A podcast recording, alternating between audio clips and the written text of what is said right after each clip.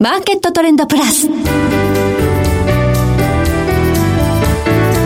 の番組は日本取引所グループ大阪取引所の提供でお送りします。皆さんご機嫌いかがでしょうか？大橋ひろ子ですコモディティ日経平均先物などデリバティブ取引の最前線の情報をピックアップ今日はマーケットエッジ代表取締役小菅勉さんをスタジオにお迎えしています。小菅さんこんにちは。はいこんにちは。よろしくお願いします。よろしくお願いいたします。さて今日は小菅さんに原油価格のこの先の動向についてお話を伺っていきたいんですが今あの高値圏で推移してますよね。そうですね、まあ、年初の WTI ゲーて1バレルが48.4ドルだったのが、はい、7月の6日の高値が76.98ドル、はい、だからもう年初から大体59%の上昇ですよね。6割近く上がってるということですね、はい、これなんでこんなに原因は堅調に上がってるんでしょうか、まあ、大きな柱3つあるんですけど、はい、まあ、1つが需要の回復、はい。でもう一つが OPEC プラスの協調減産。これがうまくいってる。減産をしてるからっていうのもあるんですね、はい、でもう一つがこの OPEC プラス以外からの増産があまりうまくいってないとははは。3本柱でまあ時給が引き締まって原油価格が上がっているというのが現状だと思います、はい、原油というのはコモディティですから商品ですからその需給というものが非常に重要ですが今その需給は引き締まっているがゆえに価格が上がってきたということですね、はい、ただこの OPEC の減産、OPEC プラスの減産が効いてきてるということなんですが、その大事な会合がですね、今、合意が取り付けられずに揉めてるという報道があるようですよ。そうですね、はい、まあ、7月さあ1日に最初の会合があったんですけど、はい、まあ、そこで合意に達せず、まあ、その後も何度か会合やったんですけど、はい。まあ、未だに、えー、合意が達合意ができてない状況になってます、はい、一体何で揉めてるのか、そしてこの内容次第で原油価格がどのように動く可能性があるのか、え今日はこのあたりじっくりと小菅さんに解説いただきたいと思います。どうぞよろしくお願いいたします。はい、お願いします。ではまず今日の主な指標です。今日大引けの日経平均株価です。131円86銭高、28,700円88銭で取引を終了しました。えそして現在、代償の日経平均先物夜間取引スタートしました。え現在、28,660円で推移しています。日経平均ボラテリティインデックスは17.10でした。そしてコモディティ東京プラッツドバイ原油先物21年12月ものは日中取引の終値で300円高の48,170円でした。大阪金先物22年6月ものは日中取引の終値で45円高6420円となりました。ではこの後詳しく小菅さんに伺っていきます。マーケットトレンドプラス。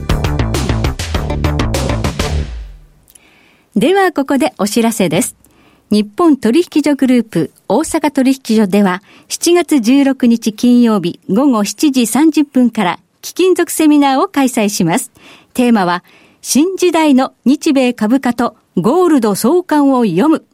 講師は金融貴金属アナリスト亀井光一郎さん。ナビゲーターは私大橋弘子が務めます。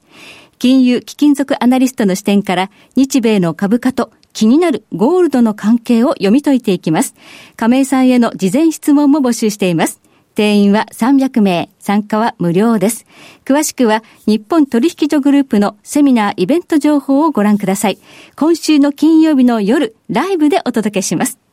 また、大阪取引所の北浜投資塾ウェブサイトでは、過去のセミナーの動画もご覧いただけます。こちらもぜひチェックしてください。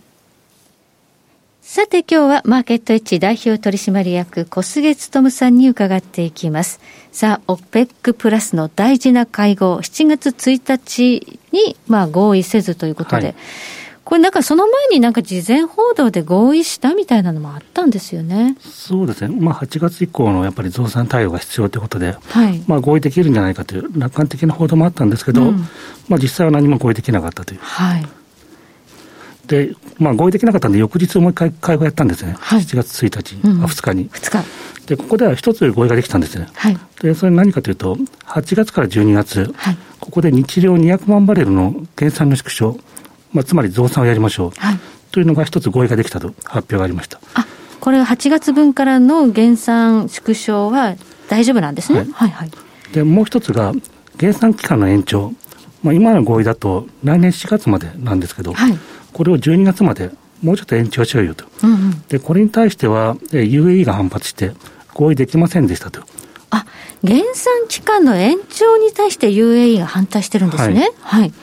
じゃあ、ここでもう一回、じゃあ、ここ協議しようということで、7月5日にもう一回協議やったんですね。はいうん、で、そこでも今度また協議決裂して、はい、この最初の、えー、減産規模の縮小の合意、はい、これもちょっと振り出しに、白紙に戻しちゃったと。そうなの、はい、せっかく決まった8月以降の減産規模、はい、これも振り出し。はい、今、だから8月以降どうしようかって、それも、ま、全く分かんない状況になってます。なんか不透明なまま、なんかニュース、報道もあんまりなくなってきつつあるような気がして心配ですよね。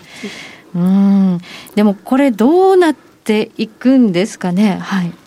でこれまあ、単純にまあ増産見送りだとやっぱり原価格が上がるだろうと言われてます。はい、これから需要がどんどん拡大するので、はい、それに対応できない場合は原相場急落、うん、あ急進と、はい、一方でこれもし OPEC プラスの協調体制が崩れてしまうと、はい、まあ去年もありましたけど、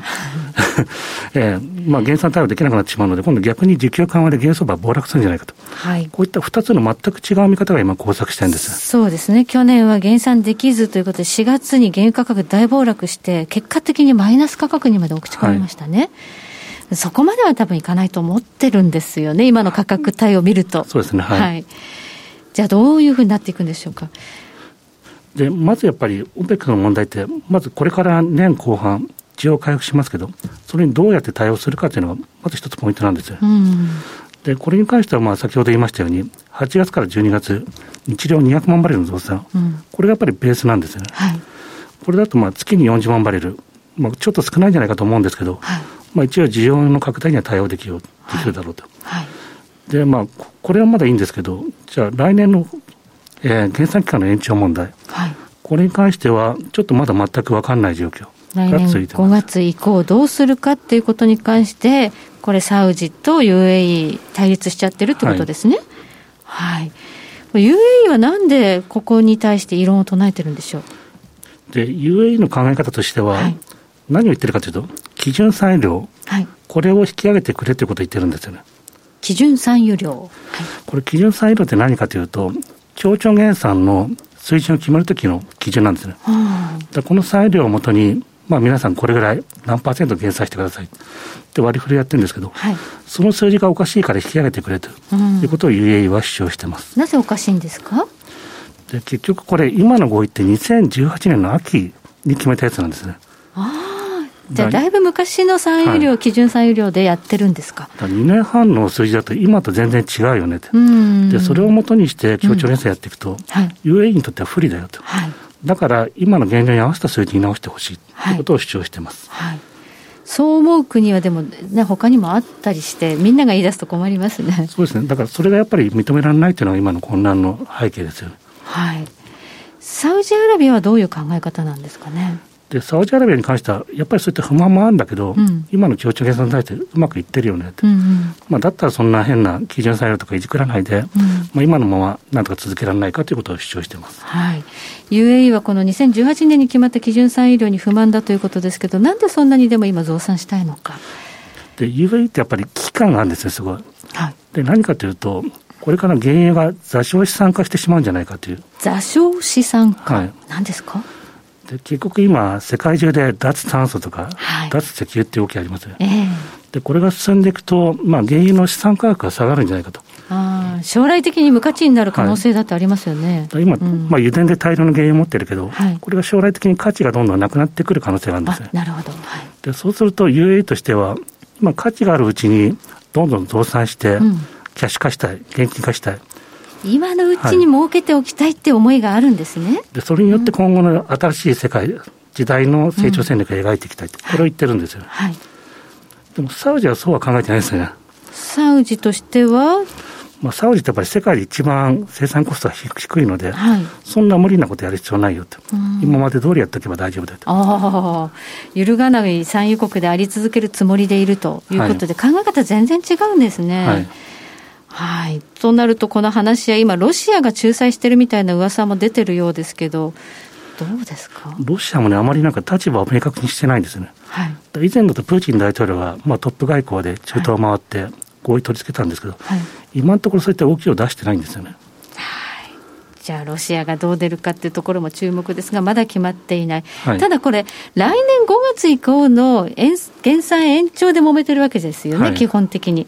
これ、なんでそんな先のことをサウジアラビア、突然言い出したんでしょうか？まあ、これ、マーケットから見ると今、需給逼迫で値段上がってるんだから、うん、そんな議論必要ないと思うんですけど、はい、これ、OPEC プラス内での調査だと、来年の国際需給というのは、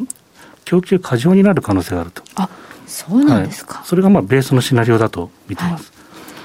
じゃあ来年の心配をしても減産を延長しようって言い出したわけですね。そうですね。まあこのまま協調減産を終わらせちゃうと、うん、来年が危ないよと。だったらまあ協調減産をもう少し延長して対応しようという、こういった議論をやってます。来年そんなに供給過多になるんですか？そうですね。だ今年は結構需要がパンデミック後で急激に回復したんですけど、はい、来年はやっぱりそれがなくなってくるんですよね。はあ。でしかもパンデミックも今、変異株がどんどん出てるので、はい、まあ、どうなるか需要は分からないと、うん、でしかもイランがこれから市場復帰するんで、あそうですね。これによっては大量の原因がまた出てくると、はい、でしかも来年、おそらくアメリカの裁量もう一回増えるんだろうと、はい、でこういった要因を見ていくと、まあ、来年は供給不足じゃなくて、供給過剰の可能性があると。なるほど、そこまで心配して、もう来年以降も減産しようと言い出したんだけど、そこに UAE は不満があるということなんですね。はい、では、ここからの価格動向という意味では、まだこの問題を織り込んでいないような気がするんですが、はい、何を見て市場、今、動いてるんでしょうか？まず一つはやっぱり OPEC プラスの動向ですよね。はい、これから今言ったように、まあ、これからどうなるのかなかなか物分かりに終わったら、やっぱり暴落するリスクが残ってるということですね。で、ね。はい、これが早めに妥協で、まあ、合意できると、まあ、従来の上昇トレンドに回帰できると。うん、でもう一つは、ちょっと最近注目されてるのは、やっぱりデルタ株、はい。まあ、アジアとかオセアニア地区、かなり感染広がってますので、はいまあ、これがコントロールできるかどうか、はい、まあ、この2つが今、ポイントになっていると思います。結局、需要が今、伸びてきてるから、ね、あの供給との,、ね、あのバランスがタイト化してますけど、はい、需要が本当伸びるかどうかってとこですよね。はい、はい。そして、えー、今、アメリカの在庫が減ってるという話もあるようですけど。そうですね、過去7週連続で減っていて、多分おそらく今週も減るんじゃないかと。で過去5年、大体下限付近まで減ってるんですね。はいでこういったやっぱり在庫の減少が続くと、まあ、原価格が上がりやすい状況が続きます。ゴールドマン・サックスが原油価格100ドルを見ているというレポートを出したことが話題ですが、この可能性もじゃあ、生地ないわけじゃない。そうですね、シェールオイルの大規模増産がないんで、うん、オペックプラスがちゃんとやっぱり需給管理をして、うん、それに対して原油需要がどんどん増えると、うん、まあ、瞬間的には達成する可能性もあるのかなと思ってます。はい。まあ、この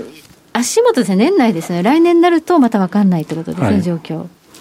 そうですね、とにかくやっぱり今、ドライブシーズンですし、はい、まあ、秋の、まあ、一服があってから、また冬の需要期ありますんで、うん、年内に関してはかなり強いのかなと思ってます。年内は強い、だけれども、来年になるとどうなるかわからないということで、今、OPEC プラスが年産の延長で揉めてるということですね。はい。ありがとうございます。え今日はマーケットエッジ代表取締役の小菅勉さんをお迎えいたしましてお話を伺いました。小菅さんどうもありがとうございました、はい、ありがとうございましたえそして来週です。来週はエネルギーアナリスト大場紀之さんをお迎えいたしましてエネルギーマーケットを取り巻く環境についてお話を伺っていきます。それでは全国の皆さんごきげんよう。